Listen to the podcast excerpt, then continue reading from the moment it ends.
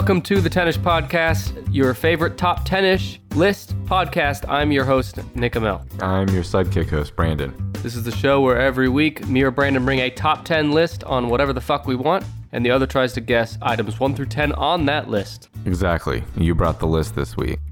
Well, I hope you brought the list this week. I didn't bring anything. You know, one of these days that is going to happen where one of us thinks the other's doing it, and then uh, instead of just rescheduling or recording date, I'm just going to release the episode just like that. It wouldn't be my mistake. See what the people think. I won't make that mistake.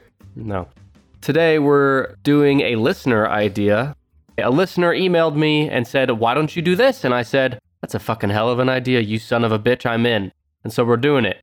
We're looking at the top 10 most critically acclaimed Quentin Tarantino films. Most critically acclaimed. Is this according to like Rotten Tomatoes? Yeah, I had a few options for how to do this, and uh, Rotten Tomatoes has its problems, but it is the most widely recognized, so that's what we're going with. We're going with the Rotten Tomatoes, uh, which has a score that represents the percentage of professional critic reviews that are positive for a given film. The film has to have at least five reviews. So this is a 0 to 100%. 100% means it was good, 0% means it was dog shit. We're covering the top 10 in that ranking. And these are specifically films that he directed. Because there were some before his 90s movies that he was an actor, I right. guess. That's what I'm trying to. I'm trying to think. I can write down ten just off the top of my head. I'm sure you've seen all 10 of these, if not very close. My sources today are Box Office Mojo. I also have some box office numbers for each of these. IMDb, Wikipedia, Rotten Tomatoes, of course, and my fucking amazing computer brain. Brandon, what's your uh, opinion on Quentin Tarantino? The man, the myth, and the movies. I love his movies. His movies are some of my favorite movies. As a person, he's just really eccentric and strange, but he seems like he's a decent enough guy. He like paid for a few movie theaters that were going out of business because of the pandemic. Yeah. Well, I can tell you some facts about him. He likes feet Yes. in a sexual way. He likes bare feet. I've heard that. Is he open about Yeah, that, or he- is that there's- just what people assume because of his movie shots? He kind of confirms it with his movie shots. Okay. What's your opinion of feet, Brandon, sexually speaking? I mean, How many feet have been inside of you? Four, nine? no feet have been inside of me. Okay. But at least for like a straight guy looking at uh, women, nice feet hmm are usually like a good sign that like she's good at grooming. Sure. But Yeah, but the feet are the last place my eyes go on any person, man or woman. oh, well, you got to get quicker. Is it not that way for you? No, I do like a full head to toe ocular pat down. Well, yeah, toe would be last then. Well, yeah, but it's Head to toe, toes last. okay. We can move on.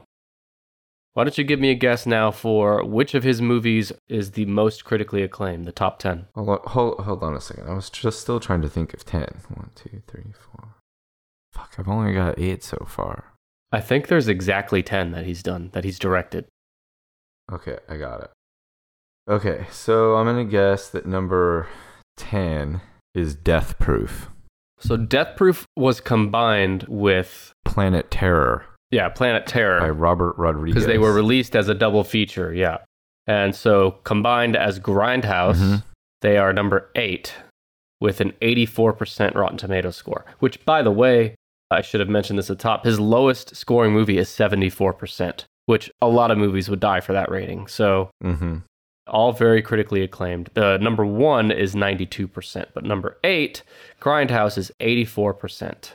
Did you see this? This is one of the few I have not seen from him. I did. I, I saw Grindhouse in the theater with my friends. And yeah, that it had commercials for fake movies Yeah. like trailers for fake movies before uh, and between the two films, Planet Terror and Death Proof. And I between the two of them, I liked Death Proof better, but I did enjoy them both. So Grindhouse, it's number eight. It was released in 2007. It has a, adjusted for I on all the box office today. I adjusted all of them to 2021 inflation in the U.S.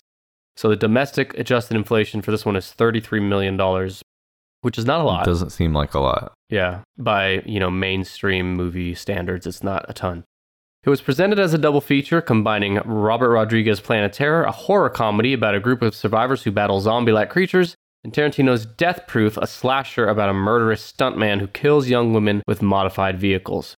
Grindhouse was a commercial failure. Uh, well, here you go. It did not make back its budget. Due to underperforming at the domestic box office, Planet Terror and Death Proof were released separately in other countries. As part of its theatrical presentation, Grindhouse features fictitious exploitation trailers directed by Rodriguez, Rob Zombie, Edgar Wright, Eli Roth, and Jason Eisener. But some of those fake trailers ended up being real Yeah, movies because, Machete got made into a, in a movie. Mhm. and so did Hobo with a Shotgun. right. I, yeah, I remember that. I don't know if uh, Ilsa, she wolf of the SS, has plans to make a movie, but I'd like to see that. Was that what was it called? Elsa, she wolf of the SS. Hmm. So it's like a a were a female werewolf of the Nazi Of the Nazi party. persuasion, yeah. Yes. I love the extreme of that. This extreme. That's what the all of Grindhouse was about. like the uh, bloody, violent versions of the fake trailers in front of Tropic Thunder, which I which are the best part of the movie Tropic Thunder. Though set in the modern day, the film um, Death Proof uses various unconventional techniques to make the films look like those that were shown in grindhouse theaters in the 70s. Throughout both feature length segments and the fake trailers, the film is intentionally damaged to make it look like many of the exploitation films of the 70s, which were generally shipped around from theater to theater and usually ended up in bad shape. It looked like it was in bad shape. Last note is one of the reviews, the consensus from Rotten Tomatoes says, quote, Grindhouse delivers exhilarating exploitation fare with wit and panache, improving upon its source material with feral intelligence. Feral intelligence. Must have been a she wolf joke. Has anyone uh, ever mistaken you for being fairly intelligent? Maybe fairly, but not ferally. Yeah. Hmm. Okay. I'll have another guess here. Go ahead. Is number 10 Kill Bill 2? No, but why why did you think that? You just didn't like it? No, I just thought it was the lesser of the two Kill Bills, and I thought they were probably lower on the list, but that was just a guess. You're right on all counts, actually, except that Bill, Kill Bill 2 is number 9 and not number 10. Oh, is Kill Bill 1 number 10 then? No, but when I said you're right on all counts, I meant they're both in the bottom Oh, half of the yeah. list. Yeah. So Kill Bill 2 is number 9 with an 84% critic score on Rotten Tomatoes. I saw Kill Bill 1, but not 2. Uh, Kill Bill 2, Grindhouse, and one other film I have not seen. I've seen all the rest. Okay, so Kill Bill 2, uh, it has an adjusted for inflation domestic gross of 95 million. 95 million compared to Grindhouse's 33 million. A 2004 American neo Western martial arts film starring Uma Thurman as the bride, who continues her campaign of revenge against the deadly Viper assassination squad and their leader Bill, who tried to kill her and her unborn child. What's your uh, take on Kill Bill 2? I really don't remember very much of Kill Bill 2 at all. I think I fell asleep and woke up for the ending, and I just barely remember it. I mean, that's what I'm basing my guess on, is that it wasn't enough to keep me awake. So Tarantino conceived Kill Bill as an homage to grindhouse cinema, including martial arts film, samurai cinema, blaxploitation, and also spaghetti westerns. Roger Ebert gave the film 4 out of 4, writing, Put the two parts together, meaning Kill Bill 1 and 2. And Tarantino has made a masterful saga that celebrates the martial arts genre while kidding it, loving it, and transcending it. This is all one film, and now that we see it whole, it's greater than its two parts. And in 2009, Roger Ebert named Kill Bill one of the 20 best films of the decade. Would you be open to a third Kill Bill? I think the Kill Bill story is done, and no, I wouldn't. Well, I do not want Tarantino to spend any more of his time or energy if he's going to devote it to a movie on Kill Bill.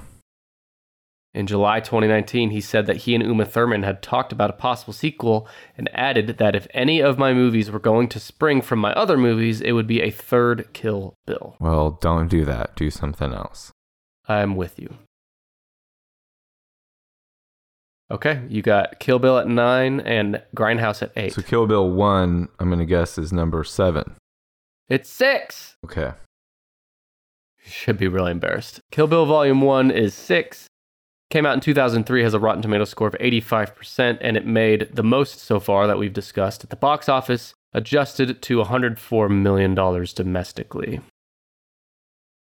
You know, what are we going to say about Kill Bill 1 that we didn't already say about Kill Bill Oh, 2? I got something except- to say. My favorite part of Kill Bill 1 was that fucking creep Buck. My name's Buck and I came to fuck. mm-hmm.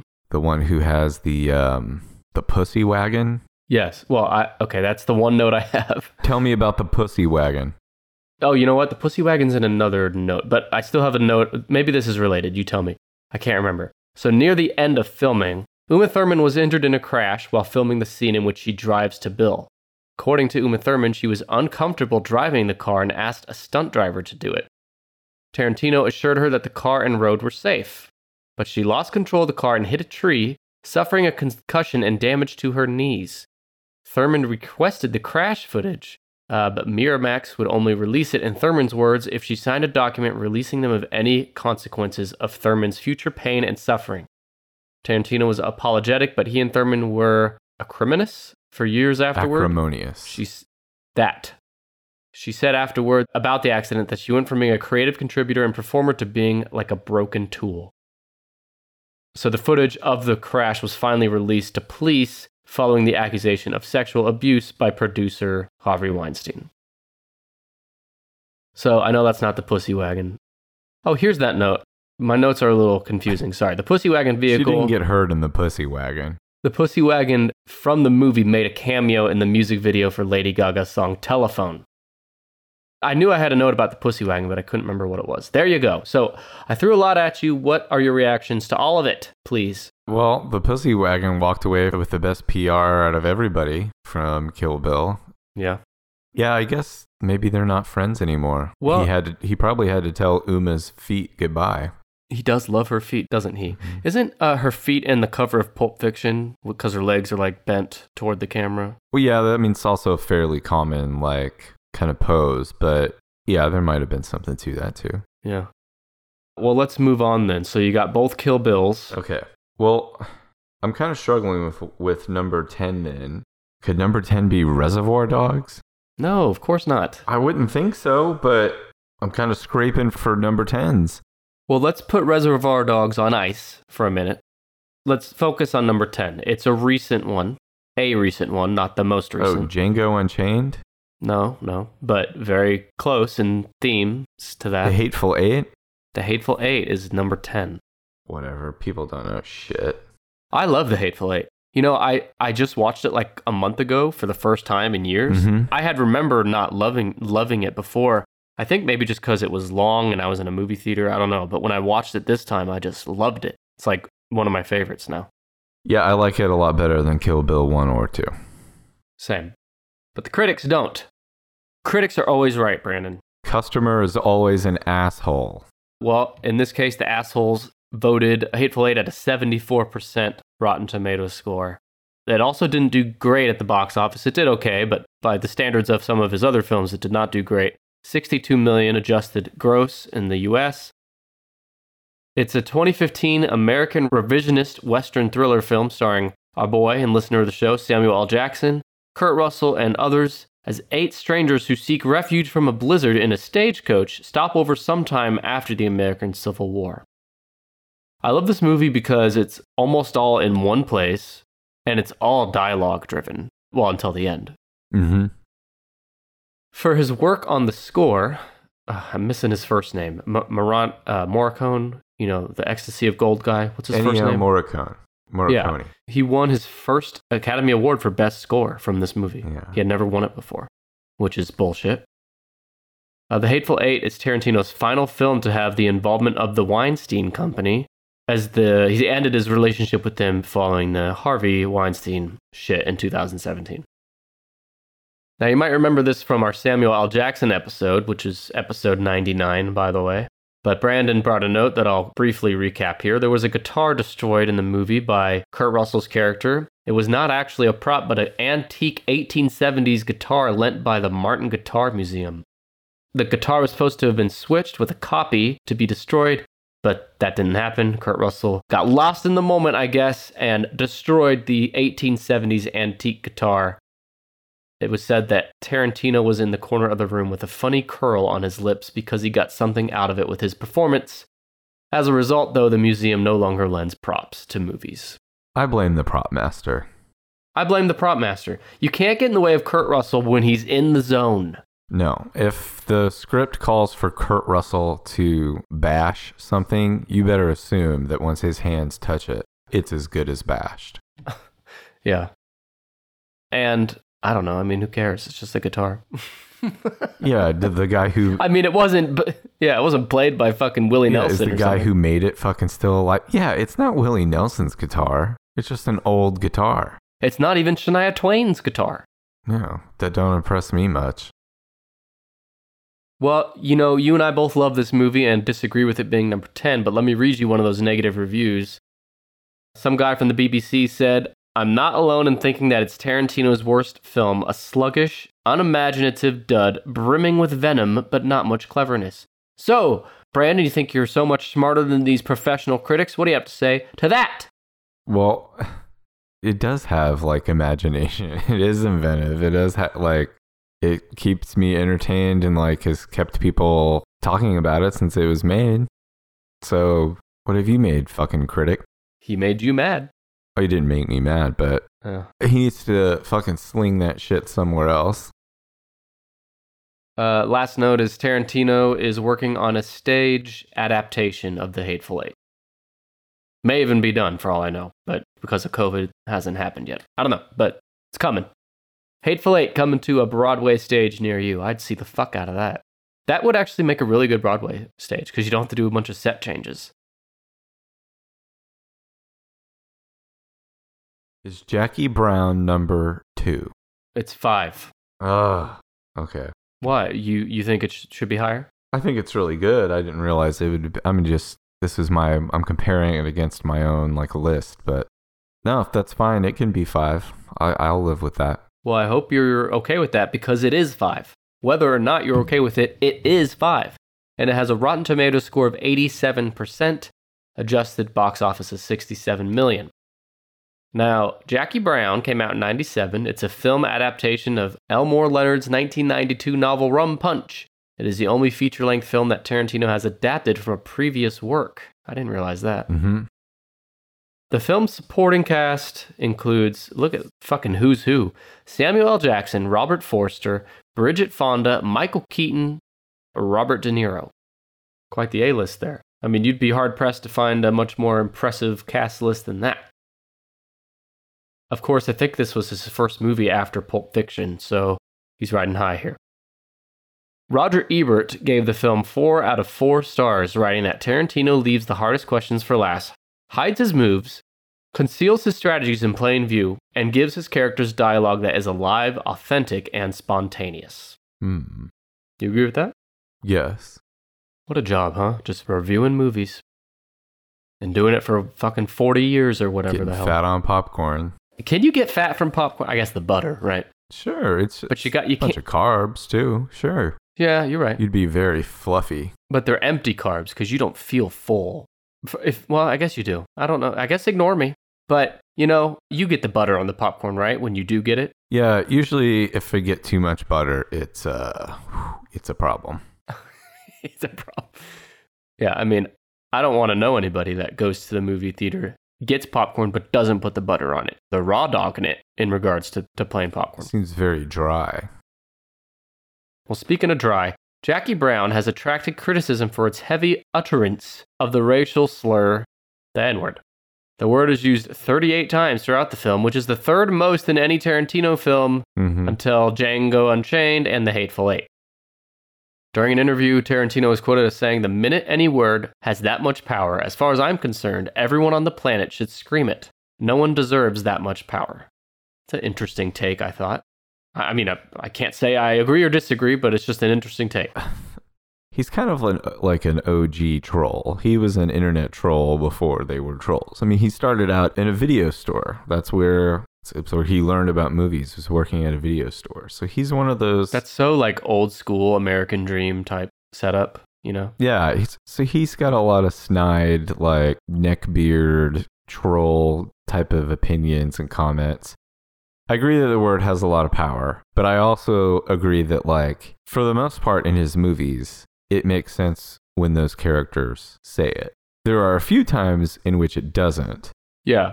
I'm thinking specifically of in Pulp Fiction when Quentin Tarantino himself appears as uh Oh yeah.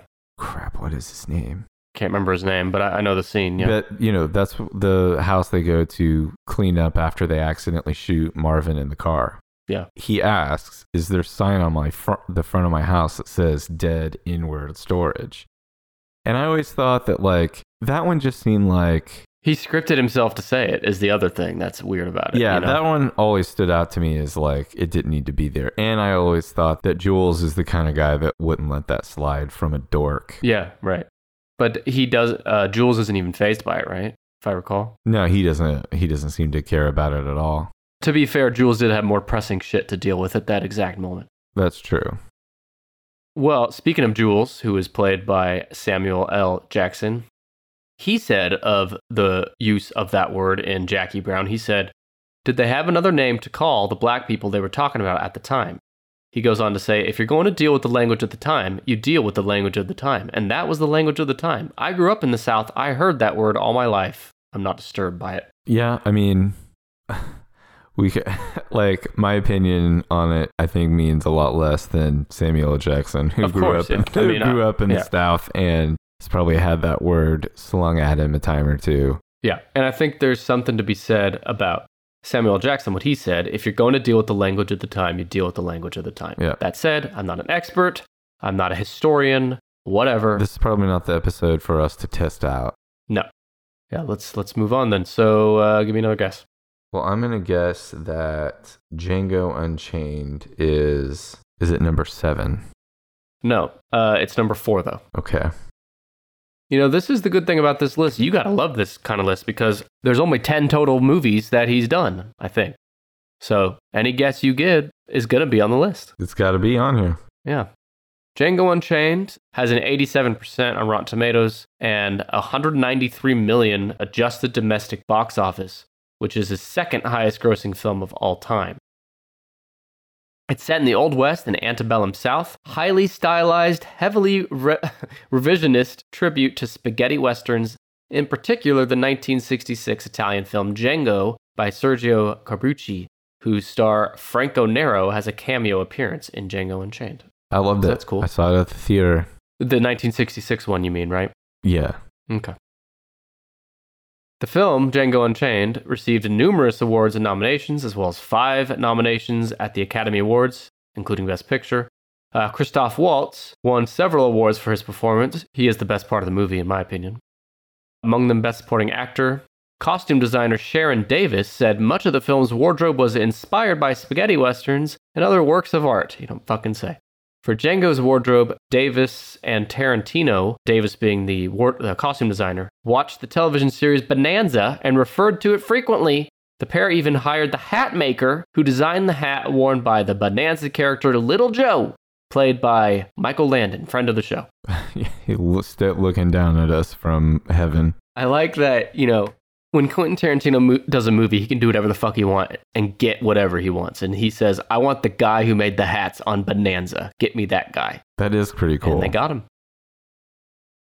So our friend Robert Ebert, Roger Ebert, who we've mentioned a few times, he gave the film four out of four stars. He said the film offers one sensational sequence after another, all sort of set around these two intriguing characters who seem opposites but share pragmatic, financial, and personal issues. I love the relationship between Django and what's his name? What's Waltz's name in the movie? Uh, Schultz? yeah, he's a dentist. Which, by the way, a dentist in the fucking 1860s? Was a fucking murderer himself.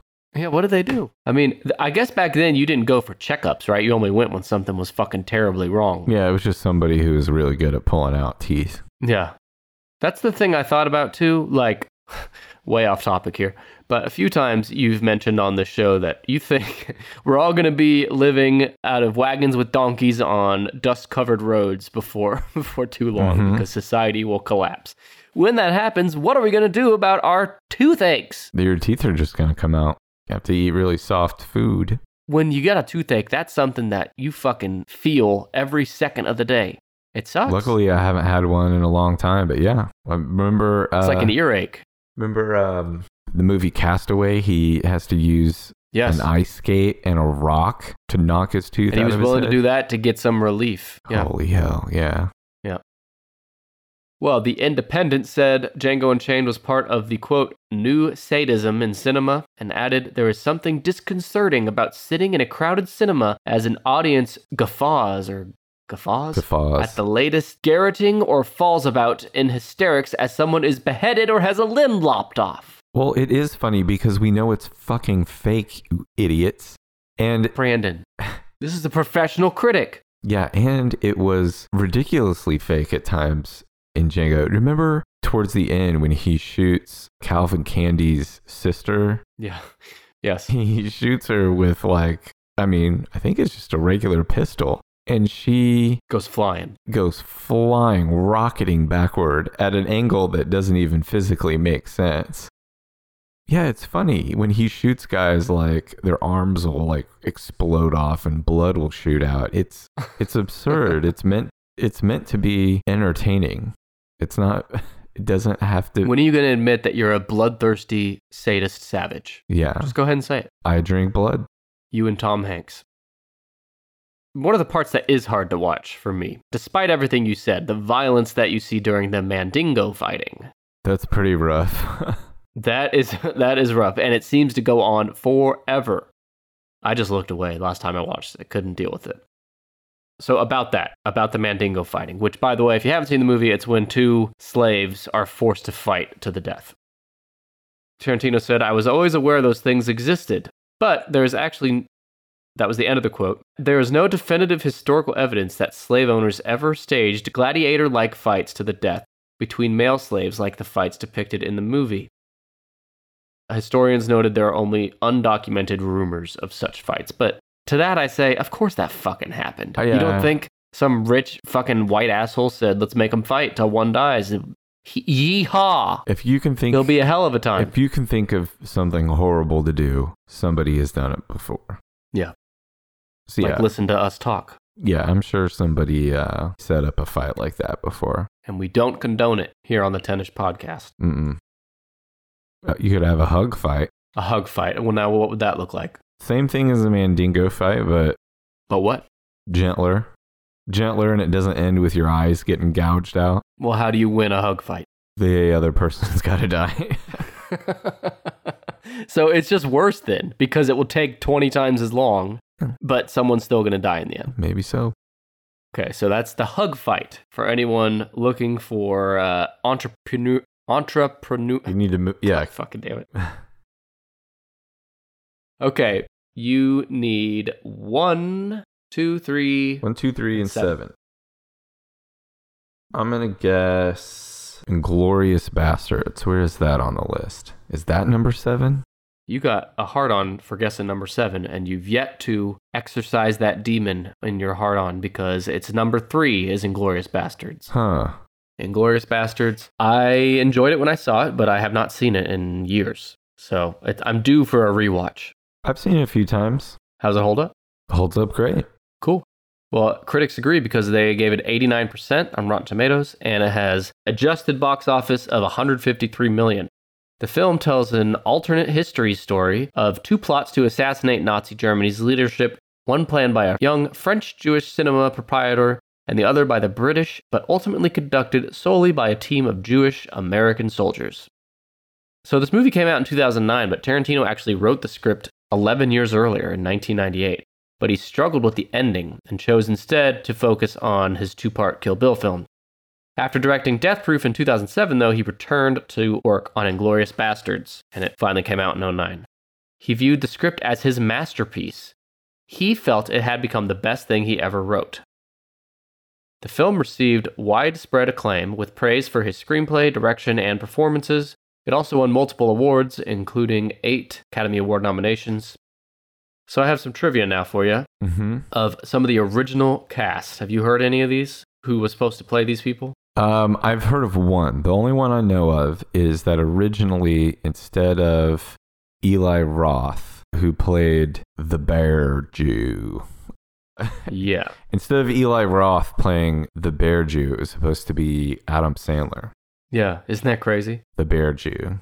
I actually think I'd prefer that. Adam Sandler would have brought something to it. Yeah, same. Eli Roth is not horrible, but he's not Adam Sandler. He doesn't jump off the page like Adam Sandler would. And I don't know. I think Adam Sandler could have had some fun with that. And he showed us in Uncut Gems, one of the best movies of like the last five years, that he can act. He's got it. He's got it. And for more on Adam Sandler, listen to our episode. In fact, we did this same thing, the critically acclaimed Adam Sandler movies. Anyway, so yes, Adam Sandler was supposed to have Eli Roth's role. Here's another one. Uh, Hans Landa, or Landa, who was played by Hans Landa. uh, Christoph Waltz. yeah. Yeah. That was originally supposed to be Leo, Leonardo DiCaprio. Mm-hmm. But Tarantino changed his mind because he wanted to have a native German speaking actor.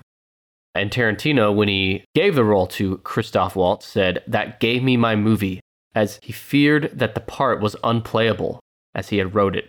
Basically, Christoph Waltz showed him that he could do it. Yeah, it's Uh, hard and to it's hard to imagine anybody else playing that character.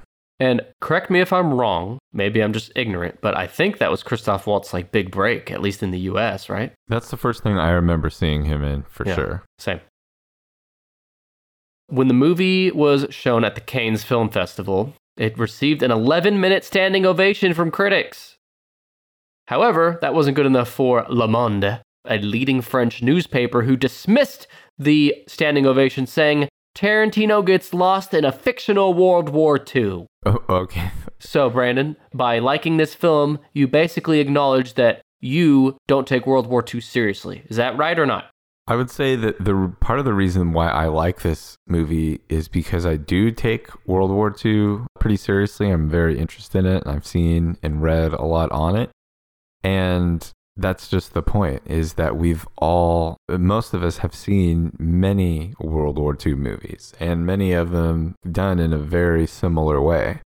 So this was one that showed us something, showed us a perspective that maybe hadn't seen before.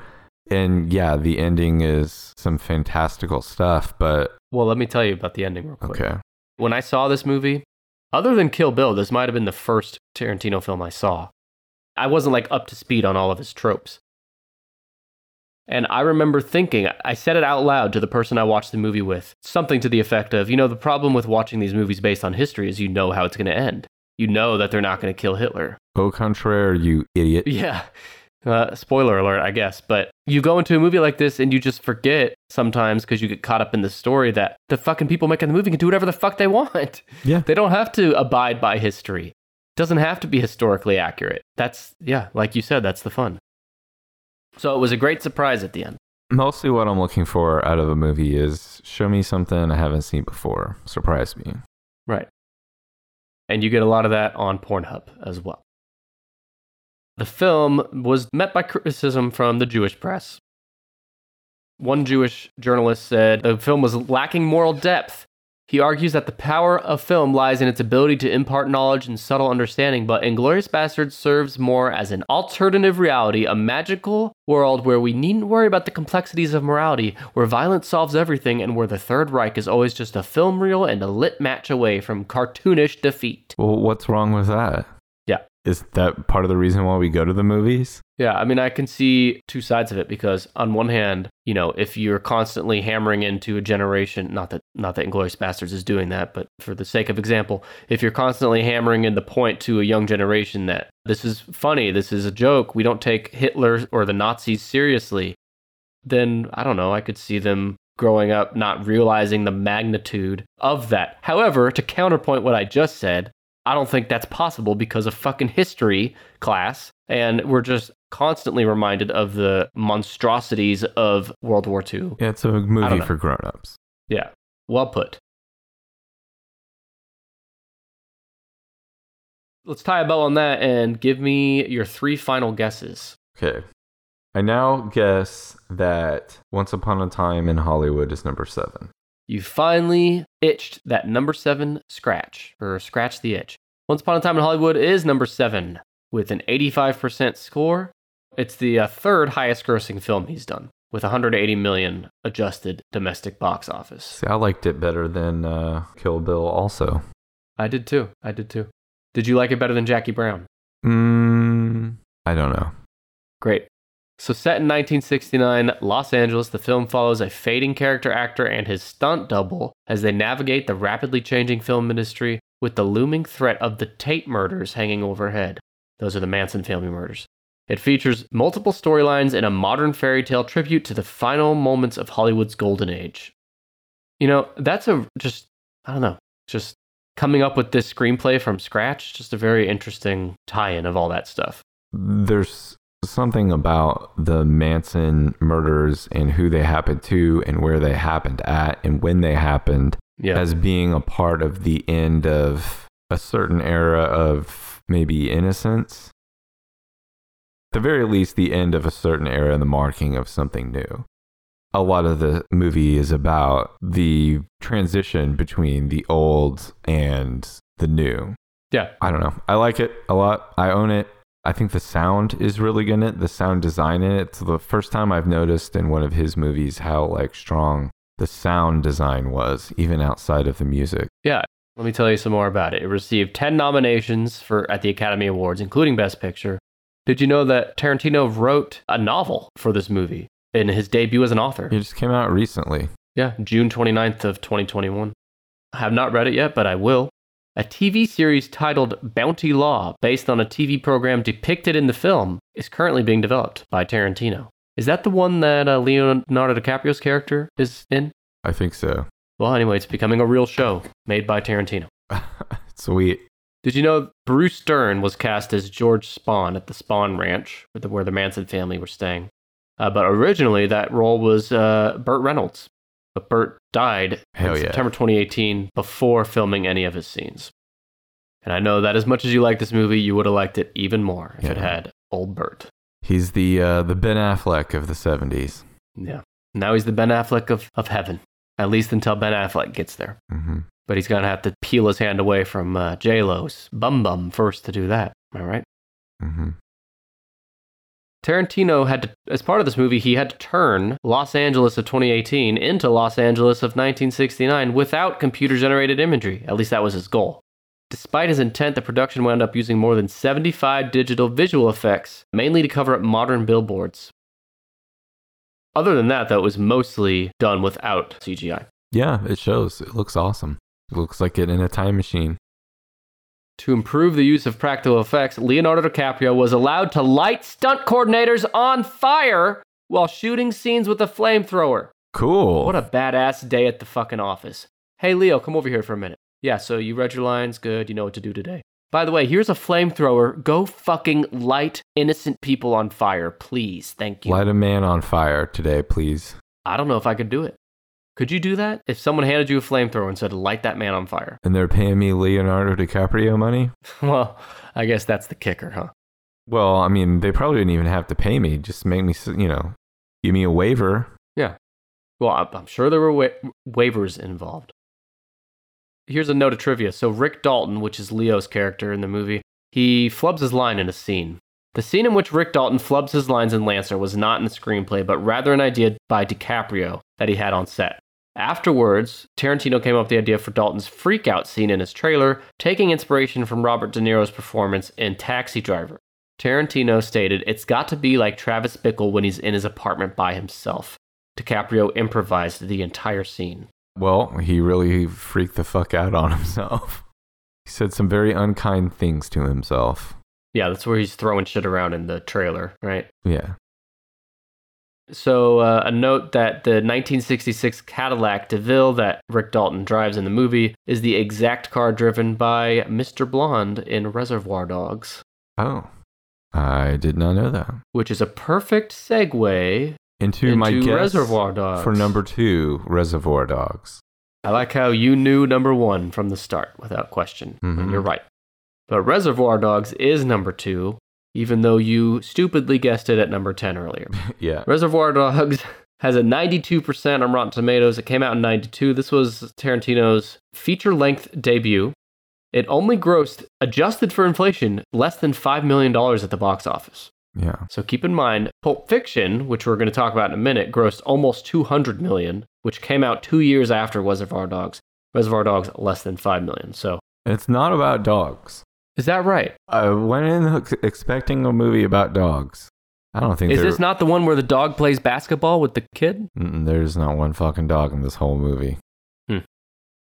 The film is about diamond thieves whose planned heist of a jewelry store goes terribly wrong. The film depicts the events before and after, but not during, the heist. It incorporates many motifs that have become Tarantino's hallmarks, which include violent crime, pop culture references, profanity, and nonlinear storytelling. I like how profanity is lumped right next to nonlinear storytelling as a film device for, for our friend Tarantino. Mm-hmm. The film is regarded as a classic of independent film and was named the greatest independent film of all time by Empire. Roger Ebert was less enthusiastic. So remember, Roger Ebert gave, I think, Django and Jackie Brown, maybe others too. He gave those four out of four, but for Reservoir Dogs, he gave it two out of four. He said that the film feels like it's going to be terrific, but his script does not have much curiosity about the characters. I liked what I saw, but I wanted more. I'm just thinking about being named Mr. Brown. Steve Buscemi goes, Mr. Pink sounds like Mr. Pussy. How about if I'm Mr. Purple? Well, this is timely. We just talked about colors, remember? On our bonus Mhm. episode coming out soon. I think we agreed you are brown, right? You, brown? Uh, it's too close to Mr. Shit. Well, I know that you played the video game for Reservoir Dogs that came out in 2006. Oh, God, no. That sounds terrible. The game does not feature the likeness of any of the actors, with the exception of Michael Mads. It's just dogs. it's, it's like the dogs are on the poker table that go on a heist. yeah. The game was received unfavorably, with GameSpot calling it an out and out failure. But that didn't stop a sequel, Reservoir Dogs Bloody Days, in 2017. I mean, he's right. You think it's better or worse than the Dumb and Dumber video game? I don't remember the Dumb and... Was there a Dumb and Dumber video game? Or maybe it's The Mask. One of those Jim Carrey movies had a video game. It had to be The Mask. And it ha- I'm sure it was even worse than the movie. By the way, we covered Jim Carrey too on a past episode. Okay, All right, number one. you just got number one. What is it? Do you want to guess? It's got to be Pulp Fiction. Pulp Fiction. How'd you know? 92%. Almost unheard of that high on Rotten Tomatoes. This was the movie that made Quentin Tarantino. It's his highest grossing film ever with 198 million in the US alone adjusted for inflation. It tells the story of several tells several stories actually of criminal Los Angeles. The title refers to the pulp magazines and hard-boiled crime novels popular during the mid 1900s, known for their graphic violence and punchy dialogue. Kind of like us. Uh huh. We have some punchy dialogue. The movie is widely regarded as his masterpiece with particular praise for its screen- screenwriting. It is often considered a cultural watershed influencing films and other media that adopted elements of its style. Yeah, there were a lot of rip-offs. The thing I like most, first of all, we talked about this movie at length in our Samuel L. Jackson episode, episode 99. And in that episode, we talked a lot about what I'm about to say again, which is that Samuel Jackson is my favorite part of the movie. And in fact, my favorite scenes are just the scenes where he's fucking talking. Mm-hmm. The first scene with the burger, the scene where he's talking about eating a bitch out to uh, John Travolta's character, the end, like every time he's on screen, it's Sticking just, your tongue into the holiest of holies. yeah, it's just fuck. I love his character in that movie. It's like in my top ten personal favorite characters of anything. So yeah, and the fucking uh, Congress agrees because in 2013, Pulp Fiction was selected for preservation in the United States National Film Registry by the Library of Congress for being culturally, historically, or aesthetically significant.